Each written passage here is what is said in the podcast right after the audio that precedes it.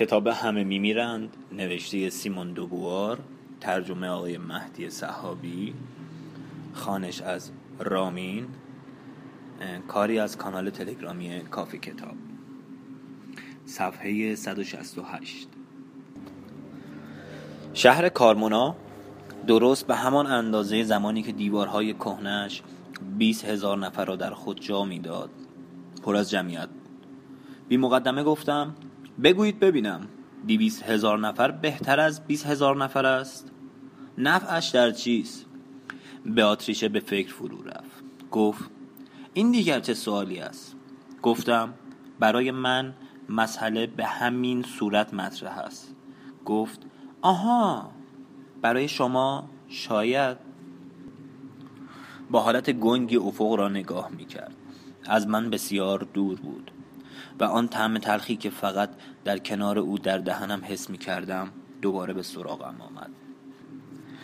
دسته لکه طلایی رنگ در هوا می رقصید. دلم می‌خواست فکر کنم. او هم درست مثل این پشه های یک شبه است. اما او به اندازه خودم زنده و واقعی بود. برای او زندگی گذرایش سنگینتر از سرنوشت خود من بود. مدتی دراز در سکوت آبشار را تماشا کردیم. آب چون پرده ساکن و فرار از دهانه کف کرده آب نماها پایین می افتاد. کف آب همیشه یکی بود و همیشه تغییر می کرد. ناگهان آنتونیو بالای پلکانها ظاهر شد. شعله‌ای در چشمان باتریچه درخشید. چرا او را با این شیفتگی نگاه می کرد آنتونیو از او خوشش نمی آمد پرسیدم مهاجرها چه می‌خواستند؟ آنتونیو با حالتی گرفته نگاهم کرد. صدایش انگار میلرزید. گفت می‌خواهند کمکشان کنیم تا ریوله را بگیرند. آها چه جوابشان دادی؟ قول دادم که یک ماه ریوله را بگیریم. سکوت شد. گفتم نه دیگر دست به این جنگ ها نمی‌زنیم. آنتونیو به تندی گفت پس اینطور. تصمیم با شماست. راستش را بگویید.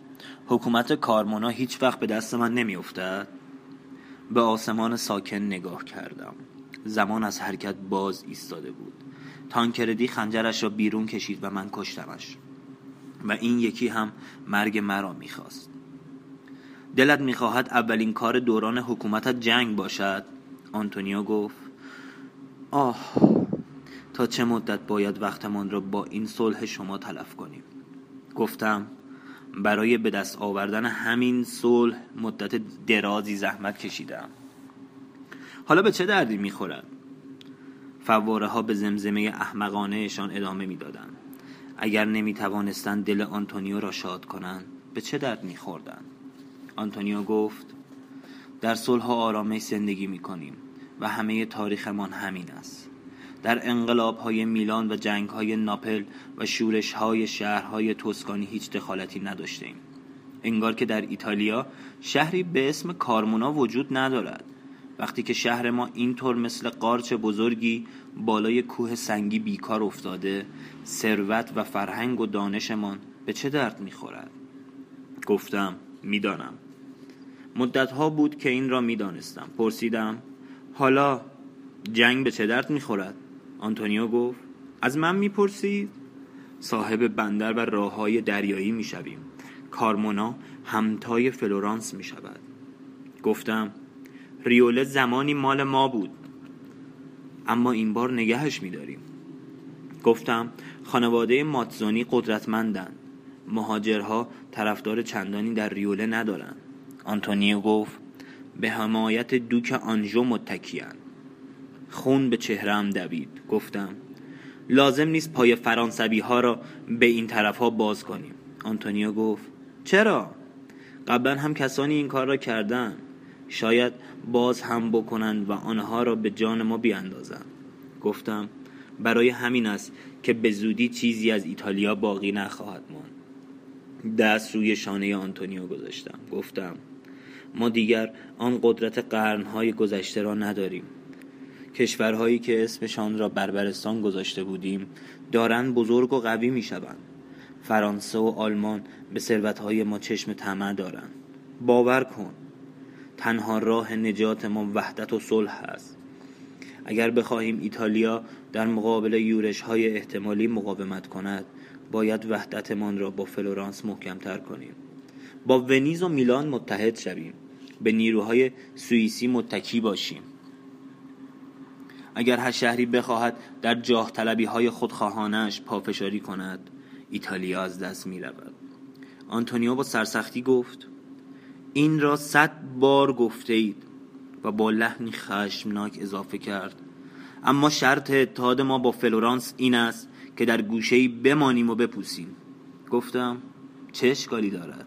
گفت شما به این راضیید شما که این همه برای سربلندی کارمونا تلاش کرده اید. گفتم سربلندی کارمونا در مقابل نجات ایتالیا ارزش چندانی ندارد. آنتونیو گفت گور پدر ایتالیا وطن من کارموناست. گفتم کارمونا شهری است مثل شهرهای دیگر. آنقدر شهر هست که نگو. گفت واقعا به این چیزی که می‌گویید معتقدید؟ بله. به تندی گفت پس به چه حقی اینجا حکومت می‌کنید؟ شما را با ما چه کار؟ در شهر ما بیگانه بیش نیستید. در سکوت وراندازش کردم. بیگانه. راست می‌گفت. دیگر مال آنجا نبودم. کارمونا در خور دل میرای او بود. حق نداشتم مانع از آن شوم که او سرنوشت بشری خودش را به انجامی برساند. سرنوشتی که من نمی‌توانستم کاریش کنم. گفتم حق با توست. از امروز حکومت کارمونا با تو باشد. بازوی بیاتریچه را گرفتم و او را به طرف آبشار بردم. آنتونیو با صدایی متزلزل از پشت سرم گفت پدر! اما رو بر نگرداندم. روی نیمکت سنگی کنار بیاتریچه نشستم. گفتم فکر می کنم همچو اتفاقی باید می افتاد بیاتریچه با لحنی مبارز جویانه گفت می‌فهمم آنتونیو چه می‌کشد. بی مقدمه گفتم دوستش دارید؟ پلکهایش لرزید گفت خودتان خوب می‌دانید. گفتم او هیچ وقت شما را دوست نخواهد داشت. اما من دوستش دارم. فراموشش کنید سزاوار نیست به خاطر او رنج بکشید. از رنج کشیدن باکی ندارم. با خشم گفتم چه غرور احمقانه ای آنتونیو در جستجوی دردسر بود. بیاتریچه از رنج کشیدن خوشش می آمد چه شیطانی به جانشان افتاده بود؟ گفتم می‌خواهید همیشه همان دخترکی باشید که فقط از چیزهای ممنوع خوشش می آمد؟ چرا باید درست همان چیزی را بخواهید که نمی شود به شما داد؟ من چیزی نمی خواهم گفتم همه چیز در اختیار شماست. جهان به این بزرگی است و اگر شما بخواهید مال شما می شود به هیچ چیز احتیاج ندارم. شق و رق نشسته و دستهایش را روی زانو گذاشته بود و پیش خودم می گفتم که به راستی به هیچ چیز احتیاج ندارد. چه راضی چه سرخورده. همیشه همانی بود که بود. مچش را گرفتم و او با تعجب نگاهم کرد. گفتم آنتونیو را فراموش کنید. همسر من بشوید. نمی‌دانید که دوستتان دارم؟ شما؟ فکر می کنید نمی توانم کسی را دوست داشته باشم؟ دستش را کشید و گفت نمی‌دانم. پرسیدم چرا از من بدتان می آید بدم نمی آید ازم می ترسید فکر می کنید شیطانم؟ نه شیطان نیستید. وجود شیطان را باور ندارم. حالتی دو دل داشت. پرسیدم پس چه؟ با خشونتی ناگهانی گفت شما بشر نیستید. در چشمهایم خیره شد و گفت یک جنازه اید. شانه هایش را گرفتم.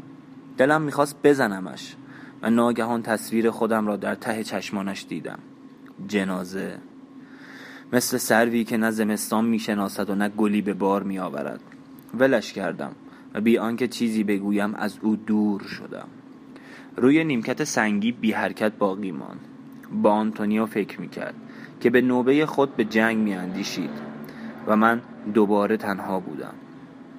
چند هفته بعد آنتونیو به کمک ارتش دوک آنژو ریوله را تصرف کرد. هنگام حمله زخمی شده بود. در حالی که در کارمونا جشنهای پیروزی را تدارک می‌دیدند به ویلانا رفتم که در آنجا بستری بود. پوست و استخوان شده بود و رنگی به چهره نداشت شکمش سوراخ شده بود با لبخندی گفت پدر به من افتخار می‌کنید؟ گفتم بله من هم لبخندی زدم اما آتش فشانی را در سینهام حس می کردم که سیلاب های سوزانش را به جانم می ریخ. همه آنچه به دست آورده بود سوراخی در شکمش بود و بیست سال تلاش بیست سال امید و عشق نابود شده بود. پرسید مردم کارمونا از کارم احساس غرور؟ جشن هایی که برای پیروزیت به راه انداختند در ایتالیا سابقه نداشته. گفت اگر مردم تا آخر جشن خبر مرگم را اعلام نکنید حیف جشن است. گفتم باشد. با خوشحالی چشمانش را بست راضی و سربلند میمرد. انگار که پیروزیش واقعی بود. انگار که کلمه پیروزی معنایی داشت. آینده تهدیدش نمی‌کرد. دیگر آینده ای برایش وجود نداشت. در حالی میمرد که کاری را که می‌خواست کرده بود. برای همیشه قهرمانی پیروزمند باقی میماند. نگاهی به آسمان درخشان انداختم و با خود گفتم اما کار من پایانی ندارد. به قولی که داده بودم وفا کردم. تنها به آتریچه از مرگ آنتونیو خبر داشت. مردم شاد و بیخبر فریاد می‌زدند زنده باد کارمونا زنده باد آنتونیو فوسکا. مدت سه روز دسته هایی در شهر به راه افتاد. مسابقه هایی در میدان بزرگ برپا شد. در سه کلیسای شهر نمایش های مذهبی به اجرا درآمد. در کلیسای سن فلیچه هنگام اجرای نمایش عید خمسین شعله هایی که نمایشگر زبان آتشین روح القدس بود به پرده های محراب سرایت کرد و کلیسا آتش گرفت. اما مردم با بیاعتنایی آتش سوزی را تماشا می کردند می خواندند و می رقصیدند روشنایی فشفشه ها نمای ساختمان های میدان را که با پارچه طلایی تزئین شده بود روشن می کرد و مجسمه های مرمری را به رنگ سرخ در می آورد. الیانا گفت نمی‌خواهند آتش را خاموش کنند؟ در کنارم روی ایوان ایستاده بود. گردنبند طلا و یاقوتی که هدیهش کرده بودم سینه انبریش را می آراست گفتم جشن و شادی است. کارمانا به اندازه کافی کلیسا دارد. ساختنش سی سال طول کشیده بود. یک شبه خاکستر می شد چه کسی قصه اش را می خورد وارد تالار بزرگ روشن شدم زنها و مردها با لباسهای زربافت و جواهرات رخشنده می رخصیدن. مهاجران ریوله و نمایندگان شهرهای تصرف شده زیر پردگاهی نشسته و سفرای دوک آنژو را دوره کرده بودند فرانسوی ها با صدای زمخت حرف می زدن و بقیه نوکرانه می خندیدن. در میان کسانی که می رخصیدن چشمم به بیاتریچه افتاد. پیراهنی از ابریشم سرخ به تن داشت و با مردی فرانسوی می رخصید. بعد از پایان آهنگ به طرف او رفتم. بیاتریچه گستاخانه لبخندی زد. فکر می کردم توی اتاقتان باشید. می بینید که آمدم پایین. میرقصید؟ مگر من نباید پیروزی آنتونیو را جشن بگیرم؟ گفتم. چه پیروزی درخشانی. کرمها دارن تنش را می‌خورن. زیر لب گفت حرف نزنید. صورتش حالت آتش گداخته را داشت. گفتم تب دارید؟ چرا خودتان را عذاب می دهید گریه کنید؟ گفت پیروزمندانه مرد. شما هم مثل او کورید. اینها را نگاه کنید. فرانسوی ها را نشانش دادم. که چهره های نخوت آمیز و دست های بیزرافت داشتند و قهقه های سبک تالار را پر می کرد پیروز واقعی اینها هستند. چه عیبی دارد؟ متحد ما هستند گفتم متحدانی بیش از اندازه نیرومند. از بندر ریوله به عنوان پایگاهی برای لشکرکشی به ناپل استفاده خواهند کرد. و بعد که ناپل را گرفتند باتریچه گفت می توانیم بر فرانسوی ها هم پیروز شویم. گفتم نه. مدتی سکوت شد. بعد او گفت می‌خواستم خواهشی از شما بکنم.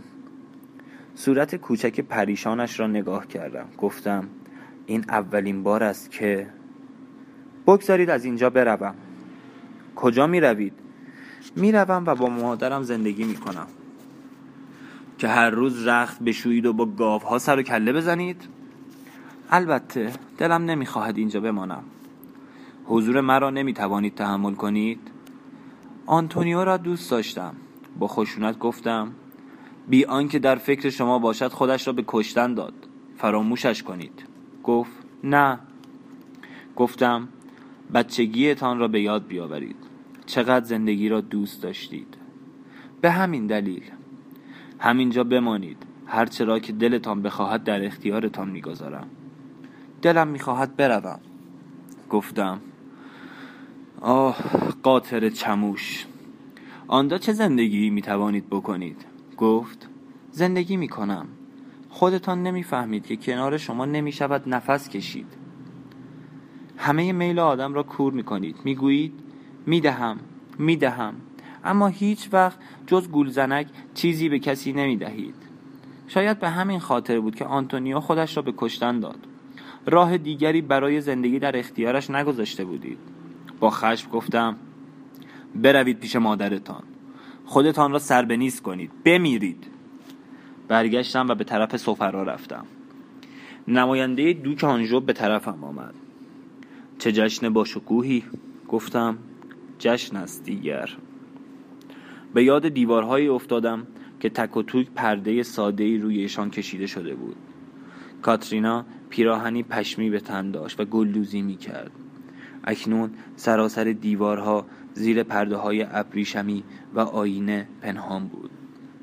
زن و مرد لباس های از ابریشم و زربافت به تن داشتند اما دلهایشان ناراضی بود. الیانا با نفرت بیاتریچه را نگاه می کرد و دیگر زنها به گردنبند الیانا قبطه می خوردن. شوهرها زنهایشان را که با غریبه ها می رقصیدن حسودانه می پاییدند. همه گرفتار وسوسه جاه طلبی، دلزدگی و کینه بودند و به زندگی عادی هر روزه اعتنایی نداشتم. گفتم سفیر فلورانس را نمی بینم کجاست؟ ژاک داتینی گفت قاصدی آمد و نامه ای برایش آورد. نامه را خواند و فورا از تالار بیرون رفت. گفتم آه جنگ است. به ایوان رفتم. موشک هایی در آسمان می ترکید و سن فلیچه همچنان می سوخت مردم می رقصیدند می رقصیدند زیرا کارمونا به پیروزی بزرگی رسیده و جنگ تمام شده بود. جنگ شروع می شد فلورانسیا خواستار آن بودند که ریوله را به خاندار ماتسونی پس بدهم. فرانسوی ها مخالف بودند. اگر با کمک آنها بر فلورانس پیروز می شدم سراسر توسکانی به دست آنها می افتاد اگر با فرانسوی ها می جنگیدم کارمونا از دست می رفت و طعمه فلورانس می شد کدام یک از این دو یوغ را باید به گردن می گرفتم آنتونیو بیهوده مرده بود. چهره هایی به طرف من برگشته بود. هیاهوی جمعیت به صورت یک صدا درآمد. زنده باد کنت فوسکا برای من هورا میکشیدند و کارمونا از دست رفته بود. نرده آهنی را در دستهایم فشردم. چند بار سرشار از غرور و شادی و وحشت بالای آن ایوان ایستاده بودم. آن همه سودا و ترس و امید به چه کار می آمد؟ ناگهان حس کردم که دیگر هیچ چیز اهمیت ندارد. نه جنگ و نه صلح. دیگر کوچکترین اهمیتی نداشت. کارمونا چون قارچ عظیمی به زندگی گیاهی خود در زیر آسمان ادامه می‌داد. جنگ. آنچه مردمان ساخته بودند خراب می‌شد تا دوباره فردا از نو ساخته شود. در هر حال همه آن آدم هایی که سرگرم رقص و پایکوبی بودند به زودی میمردند. مرگشان نیز مثل زندگیشان بیفایده بود. سن, فلیچ، سن فلیچه شعله بر بود. آنتونیو را به دنیا آورده بودم و از دنیا رفته بود. اگر من وجود نداشتم هیچ چیز جهان فرقی نمی کرد فکر کردم راهب راست می گفت هیچ کار نمی شود کرد. دستهایم را مشت کردم. اما من وجود داشتم. یک سر و دو بازو داشتم و تا ابد زنده بودم. وای خدای من. مشتم را به پیشانیم کوبیدم. حتما می‌توانم می‌توانم کاری بکنم. اما کجا؟ چه کاری؟ حال, خو... حال خودکامگانی را که شهری را آتش می‌زنند یا ملتی را سر می‌برند تا قدرت خودشان را نشان دهند درک می‌کنم. اما همیشه مردمی را می‌کشند که پی از پیش محکوم به مرگند. شهرهایی را نابود می‌کنند که اگر هم نکنند در آینده خرابه خواهند بود. رو برگرداندم. آتریچه پشت به دیوار ایستاده بود. به خلق خیره شده بود. به طرفش رفتم. گفتم آتریچه من همین الان با خودم عهد کردم که شما را همسر خودم کنم. گفت نه. به سیاهتال می اندازمتان و آنقدر آنجا میمانید تا پیشنهادم را بپذیرید. این کار را نمی کنید گفتم مرا خوب نمی شناسید می کنم واپس رفت و با صدای لرزانی گفت می گفتید که خوشبختی مرا می خواهید خوشبختیتان را می خواهم و چه بخواهید و چه نخواهید تأمینش می کنم اختیار زندگی آنتونیو را به دست خودش دادم و آن را تباه کرد. بیهوده مرد. دیگر این اشتباه را تکرار نمی کنم دوباره جنگ شد. ضعیفتر از آن بودم که با متحدان نیرومندم بجنگم. از این رو ریوله را پس ندادم و فلورانسی ها فورا چند چندش در مرزهای قلمروم را محاصره کردند. چند بلندی را قافلگیرانه تصرف کردند و ما هم چند نفر از سرداران آنها را قافلگیرانه به دام انداختیم. عدهای فرانسوی در خدمت من بودم و فلورانسیا 800 استرادیوت را به کار گرفته بودند. استرادیوت سربازان سوار نظام که اصلشان از یونان و آلبانی بود. و در قرنهای پانزده و شانزده میلادی به خدمت شهریاران اروپایی در می آمدن. ادامه مد. درگیری ها خونین تر از گذشته بود زیرا سربازان خارجی به کسی رحم نمی کردن و کسی هم رحمی به آنها نداشت. با این همه نتیجه جنگ همچنان نامعلوم بود.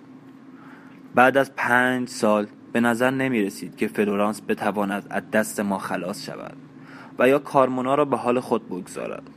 گفتم این جنگ می تواند 20 سال دیگر ادامه پیدا کند و فاتح و شکست خورده ای در, در کار نخواهد بود. بیاتریچه گفت 20 سال؟ در کنارم در اتاق کارم نشسته بود و از پنجره غروب را تماشا می کرد دستهایش را روی زانو گذاشته بود. حلقه ای به انگشت داشت. اما هرگز لبم به لبهایش نخورده بود. بیست سال. در فکر جنگ نبود. فکر می کرد بیست سال دیگر تقریبا پنجاه ساله خواهم بود. بلند شدم. پشت به پنجره کردم. دیگر تحمل دیدن رنگ غروب را نداشتم. گفتم میشنوید؟ بله. صدای زنی را که در جاده آواز می‌خواند میشنیدم. همچنین صدای هرزابی را که در دل به بیاتریچه موج می‌زد و سینه مرا هم می انباشت میشنیدم. ناگهان گفتم بیاتریچه واقعا برایتان غیر ممکن است که مرا دوست داشته باشید؟ گفت حرفش را نزنیم. اگر مرا دوست داشتید همه چیز عوض می شد مدت زیادی است که دیگر ازتان متنفر نیستم. گفتم اما دوستم ندارید. جلو آینه بزرگ کدر ایستادم. مردی پا به سن گذاشته با چهره خشن و بیچین و چروک تن ازولانیم هرگز خستگی نمی شناخت از مردان آن زمان بلندتر و قویتر بودم. گفتم همچو حیولایی هستم چیزی نگفت. جلوی پایش نشستم. با این همه به نظرم می‌رسد که تفاهمی بینمان است. فکر می‌کنم همدیگر را درک می‌کنیم. گفت بله. نوک انگشتانش را به موهایم کشید. گفتم پس چه چیز کم دارم؟ آن چیزهایی که به خاطرش آنتونیو را دوست داشتید در من نیست؟ دستش را پس کشید. نه. گفتم می‌دانم. آنتونیا زیبا بود. سخاوتمند و شجاع و مغرور بود. من هیچ کدام از این خصلت ها را ندارم. گفت ظاهرا دارید. ظاهرا؟ یعنی اینکه فقط وانمود می‌کنم؟ گفت تقصیر خودتان نیست. حالا می‌فهمم که تقصیر خودتان نیست و دیگر ازتان متنفر نیستم. منظورتان چیست؟ گفت فایده دارد که بگویم می‌خواهم بدانم. گفت وقتی آنتونیو به دریاچه میپرید یا اینکه پیشا پیش بقیه حمله می‌کرد ستایشش می‌کردم و برای اینکه زندگیش را به خطر میانداخت. اما شما شهامتتان به چه درد می‌خورد؟ سخاوت آنتونیو را دوست داشتم. در حالی که شما ثروتتان را بی حساب خرج می کنید وقت و کوششتان را صرف همه می کنید اما هنوز میلیون ها زندگی در پیش دارید و چیزی که ایثار می کنید هیچ هست. غرور آنتونیا را هم دوست داشتم. بسیار زیباست که مردی که مثل بقیه مردم است به خودش متکی باشد. اما شما موجودی استثنایی هستید و خودتان هم این را می‌دانید. برای من لطفی ندارد. با لحنی روشن بیکینه و بیترحم حرف می‌زد و ناگهان از برای گفته هایش صدایی از گذشته ها به گوشم رسید. صدایی از مدت ها پیش فراموش شده که با نگرانی می گفت نخورش. گفتم پس هیچ چیز و هیچ کدام از کارهایی که می کنم به نظر شما ارزشی ندارد. چون فنا ناپذیرم؟ گفت بله درست است.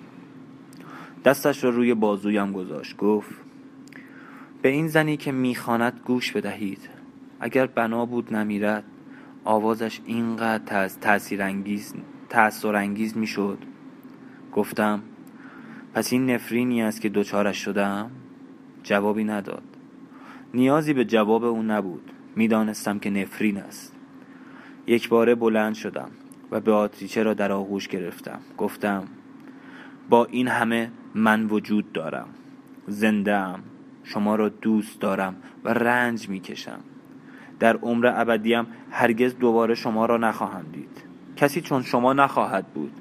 گفت رایموندو این بار با حالتی از ترحم و شاید مهربانی در صدایش بود. گفتم سعی کنید مرا دوست داشته باشید. سعی کنید.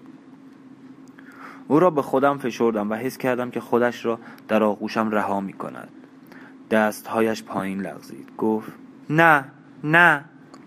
گفتم دوستت دارم مثل هر مردی که زنی را دوست دارد. نه. میلرزید. خود را پس کشید و زیر لب گفت مرا ببخشید. گفتم برای چه؟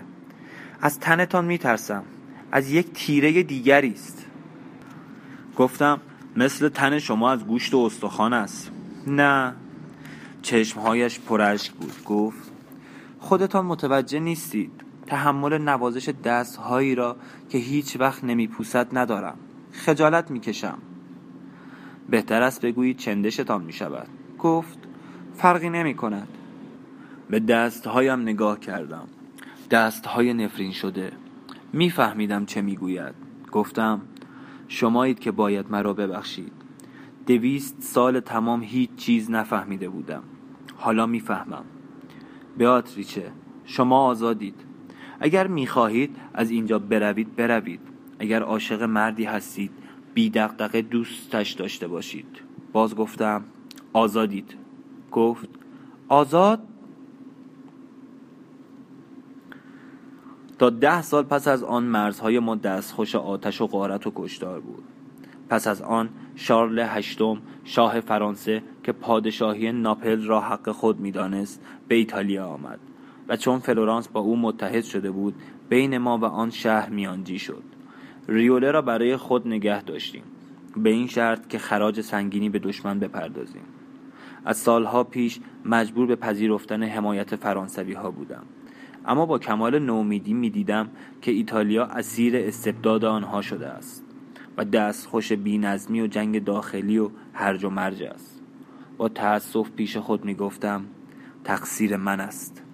اگر در گذشته ها کارمونا را تسلیم جنوایی ها کرده بودم جنوا بدون شک موفق می‌شد بر همه توسکانی مسلط شود و صدی در برابر حجوم های خارجی باشد جاه طلبی تنگ نظرانه من جاه طلبی تک تک شهرهای ایتالیا مانع از آن شده بود که این سرزمین چون فرانسه و انگلیس و اخیرا اسپانیا به صورت یک کشور یک پارچه درآید. وارنتزی با هیجان می گفت هنوز دیر نشده. دانشمند سرشناسی بود و کتابی به اسم تاریخ شهرهای ایتالیا داشت. پیشم آمده بود و التماس می‌کرد که سرزمین بدبختمان را نجات بدهم. تقاضایش این بود که بکوشم کشورهای کوچک ایتالیا را در اتحادیه بزرگی جمع و متحد کنم.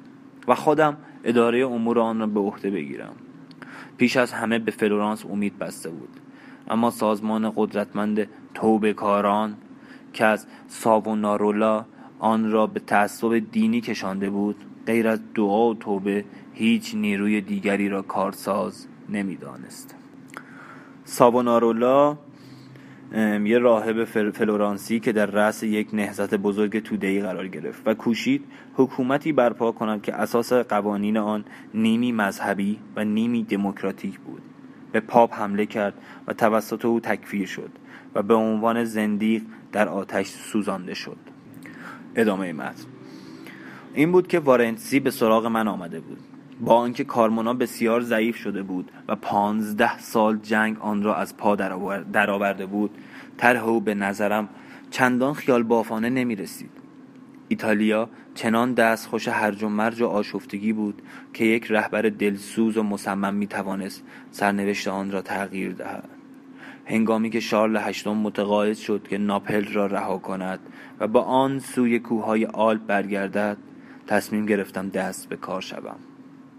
از آنجا که با پرداخت مرتب اعانه مورد توافق اتحاد خود با فلورانس را تضمین کرده بودم با ونیز وارد مذاکره شدم.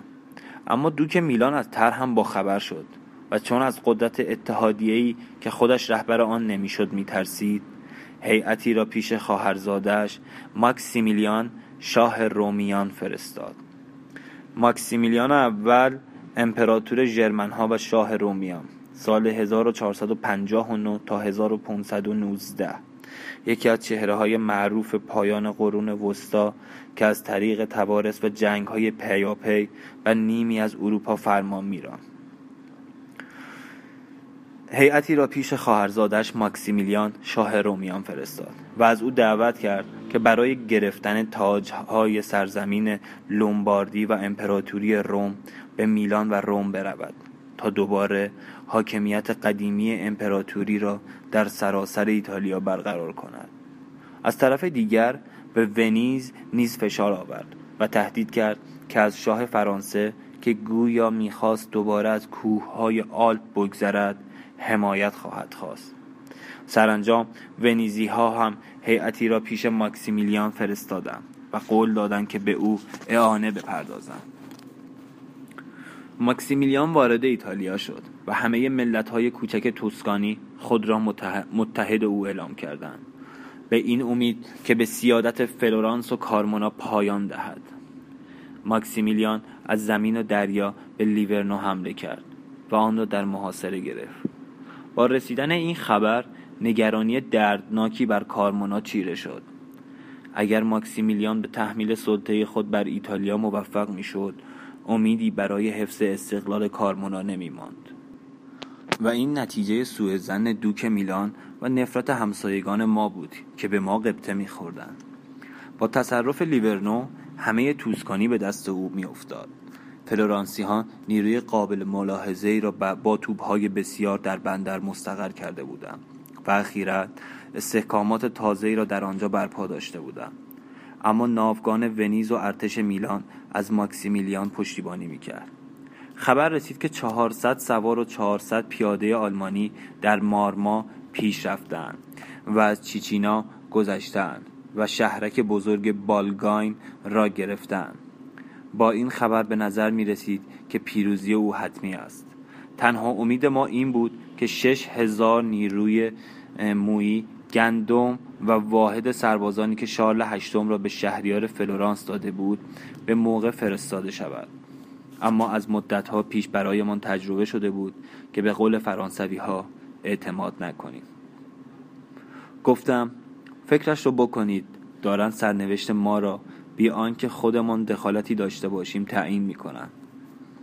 پیشانیم را به پنجره چسبانده بودم و در انتظار اینکه قاصدی از راه برسد پیچ جاده را میپاییدم. به آتریچه گفت دیگر فکرش را نکنید. با فکر کردن شما مسئله حل نمی شود گفتم می‌دانم. اما آدم نمی‌تواند جلوی فکر و خیال خودش را بگیرد. گفتم چرا؟ به لطف خدا می‌تواند. نگاهی به پس گردن گوشتالویش انداختم.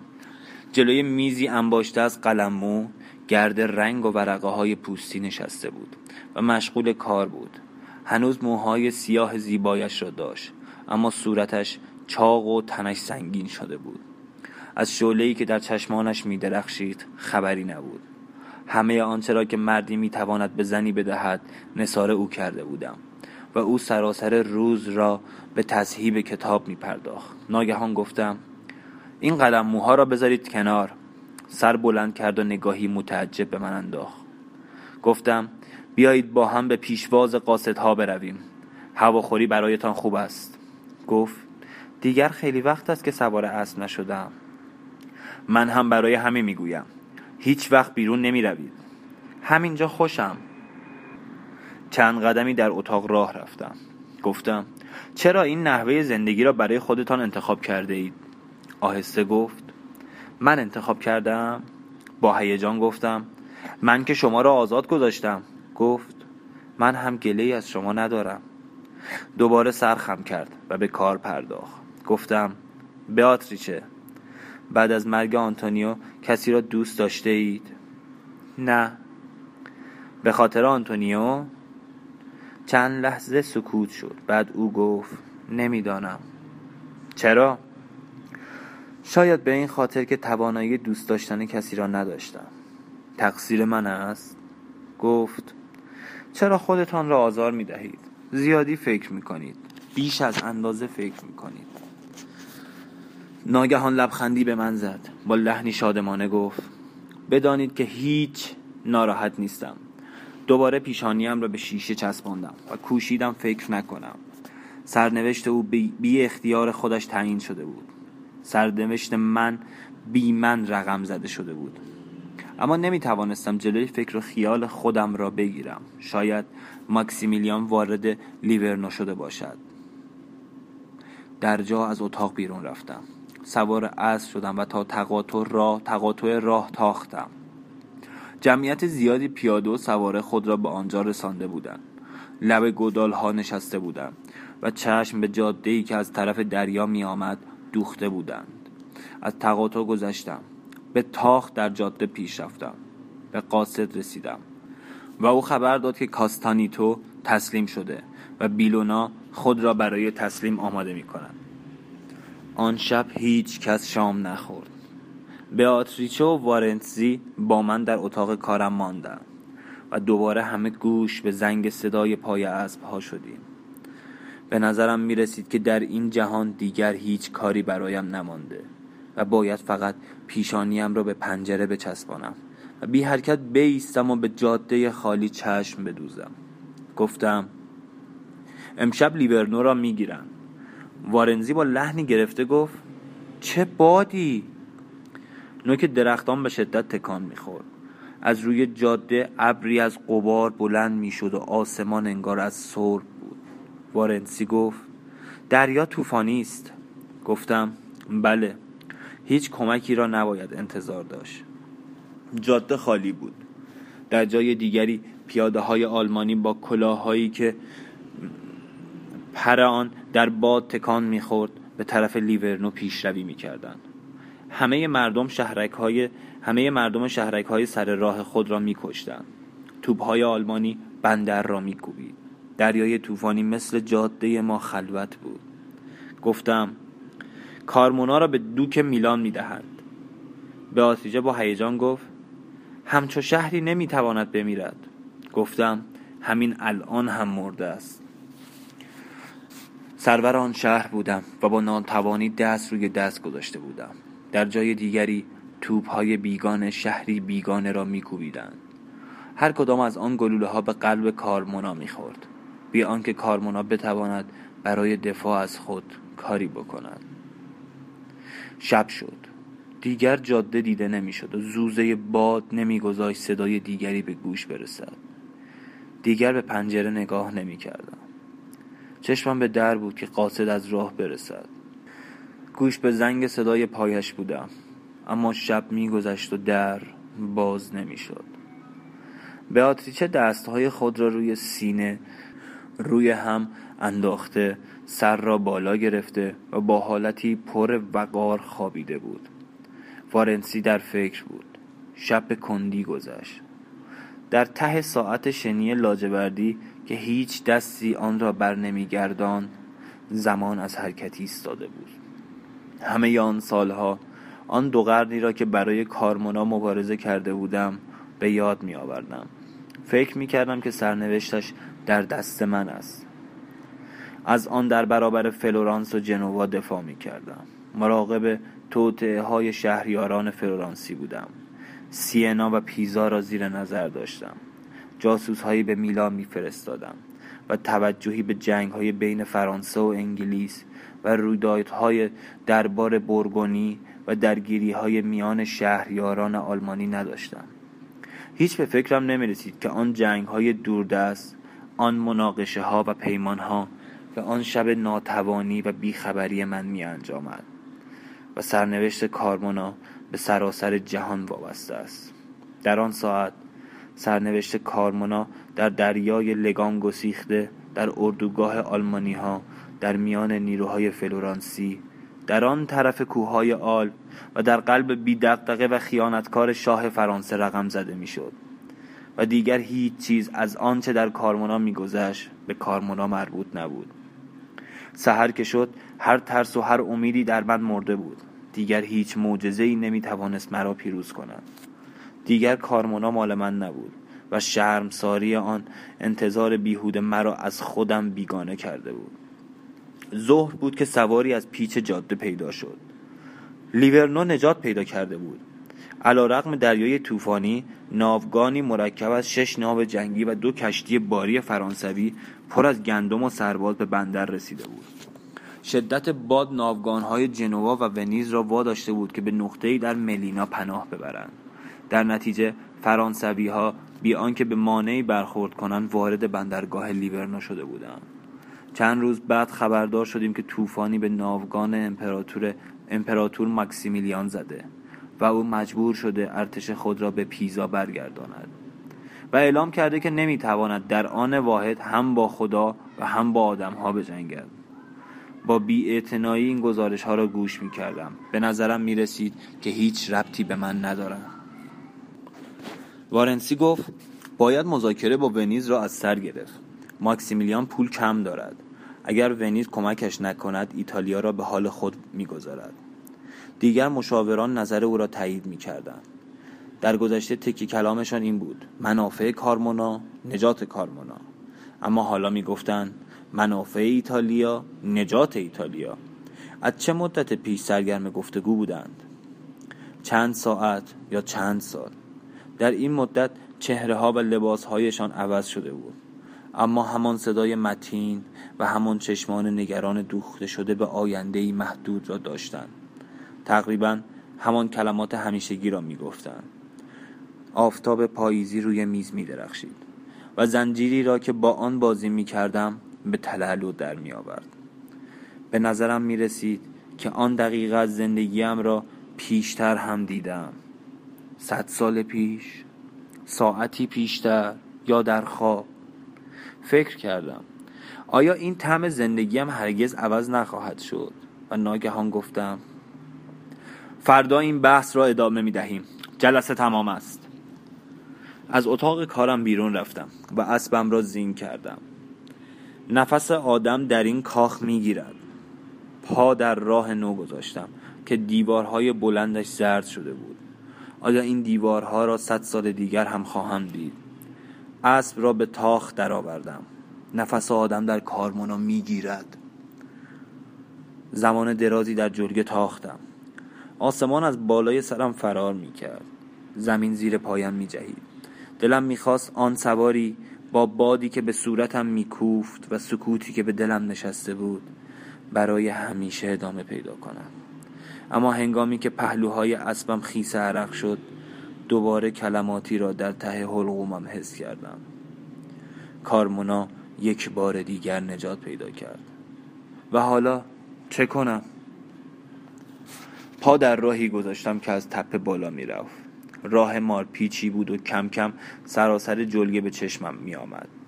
در آنجا در طرف راست دشت دریا بود و ایتالیا تمام می شد. دور تا دور تا جایی که چشم کار می کرد سرزمین ایتالیا کشیده شده بود اما در کناره دریاها و در پای کوهستانها پایان میافت با تلاش و بردباری در عرض ده 20 سال می توانستم آن را تحت فرمان خودم درآورم و یک شب تمام دستهای من بیهوده روی هم افتاده بود. چشمهایم را به افق دوردست خواهم دوخت و گوش به تنین رویدادهایی خواهم سپرد که در آن طرف کوهستانها و دریاها جریان دارد. فکر کردم ایتالیا بی اندازه کوچک است. اسب را ایستاندم و پیاده شدم. اغلب بالای آن بلندی می رفتم و چشمانداز تغییر ناپذیر آن را تماشا می کردم اما ناگهان به نظرم رسید رویای چند ساعت پیشم تحقق یافته است. طعم ناشناسی را در دهانم حس می کردم در هوا زلزله شده بود و در پیرامونم همه چیز تازه بود. کارمونا که با هشت برج سرخ شدهش بالای کوه سنگی نشسته بود قارچ بزرگی بیش نبود و سرزمین ایتالیا که آن را در برداشت زندانی بود. که دیوارهایش فرو میریخت. دریا آنجا بود. اما جهان در ساحل دریا تمام نمی‌شد. کشتیهایی با بادبانهای سفید به طرف اسپانیا و دورتر از آن به, به سوی قاره های نو روان بودند. در آن سرزمین های ناشناس انسان های سرخی خورشید را می پرستیدند و با تبرزین با هم می جنگیدند و در آن سوی سرزمین ها دریاهای دیگر و سرزمین های دیگری بود. دنیا هیچ جا تمام نمی‌شد. در بیرون از آن چیزی وجود نداشت. سرنوشت آن در قلب خودش تعیین می‌شد و من نه در برابر کارمونا و نه در ایتالیا که در وسط جهانی پهناور و یگانه و بیکرانه ایستاده بودم. به تاخت از تپه پایین رفتم. آتریچه در اتاقش بود. روی تکهی پوست طرح پرگلی را رنگ سرخ و طلایی می‌زد. جامی پر از گل سرخ کنارش بود.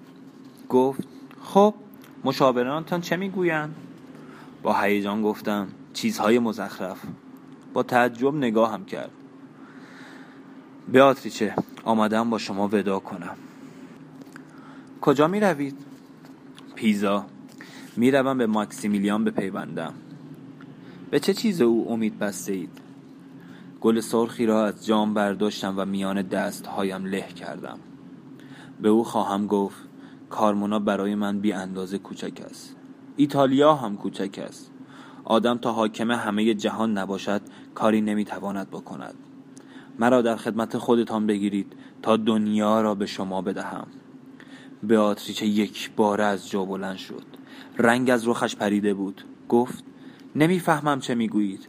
گفتم فرق نمی کند که حکومت به اسم من یا کس دیگری باشد. چون این فرصت برایم پیش آمده همین را انتخاب می کنم. خودم را با اقبال خاندان هابلسبورگ شریک می کنم. شاید بالاخره توانستم کاری بکنم. می‌خواهید کارمونا را ول کنید؟ شعله در چشمانش درخشیدن گرفته بود. گفت منظورتان را درست فهمیدم؟ گفتم فکر می‌کنید تا ابد در کارمونا میمانم و میپوسم؟ کارمونا دیگر چه اهمیتی دارد؟ مدت زیادی است که من دیگر مال اینجا نیستم. گفت نمی‌توانید این کار را بکنید. گفتم می‌دانم. شهری است که به خاطرش آنتونیا خودش را به کشتن داد. شهر شماست. شهری که بارها نجاتش دادید و دو قرن حاکم آن بوده اید. نباید به ملت خودتان خیانت کنید. گفتم ملت من ملت من بارها مرده. چطور می‌توانم خودم را به این مردم وابسته بدانم؟ در حالی که دائما عوض می شوند به طرفش رفتم و دستهایش را گرفتم. بدرود. بعد از رفتنم شاید بتوانید دوباره زندگی کنید. شعله چشمهایش ناگهان خاموش شد. گفت دیگر دیر شده. نگاهی تأسف آمیز به صورت پف کردهش انداختم. اگر نخواسته بودم مستبدانه خوشبختی او را تأمین کنم می توانست چون دیگران دوست بدارد رنج بکشد و زندگی کند. او را همچون آنتونیا نگاه کرده بودم. گفتم مرا ببخشید. بوسه ای بر موهایش زدم. اما به همان زودی او هم برایم زنی چون میلیون ها زن دیگر شده بود. و مهربانی و پشیمانی پشیمانی طعم همه چیزهای گذشته و فراموش شده را داشت. شب شده بود. نسیم سردی از رود میوزید. از نهارخوری صدای گفتگو و به هم خوردن ظرف می آمد و رژین به یاد آورد که لحظه پیشتر زنگ ساعت هفت را شنیده بود. نگاهی به فسکا انداخت و پرسید توانستید دوباره از سر شروع کنید؟ فسکا گفت مگر می شود صبح ها جلوی شروع جریان زندگی را گرفت؟ یادتان هست یک شب به هم چه می گفتیم؟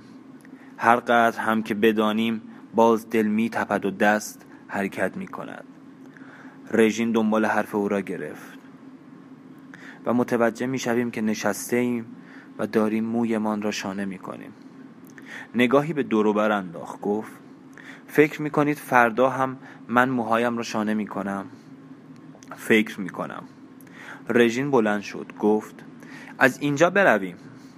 از مهمانخانه بیرون رفتند و فسکا پرسید کجا برویم؟ رژین گفت هر جا شد. با دست جاده را نشان داد. می توانیم این راه را بگیریم و برویم. لبخندی زد. دل می تپد و پاها قدم بر می دارند. راه ها به پایان نمی رسند. راه رفتند. پاها قدم برداشتند. رژین گفت دلم می‌خواهد بدانم به آتریچه چه شد. می‌خواستید چه بشود؟ یک روزی مرد. همین. همین؟ چیز دیگری دستگیرم نشد. وقتی به کارمونا برگشتم او از آنجا رفته بود. و نخواستم بیشتر از آن چیزی دربارهش بدانم. وانگهی دانستان نداشت. مرده بود. رژین گفت در نهایت همه قصه ها خوب تمام می شوند پایان بخش اول.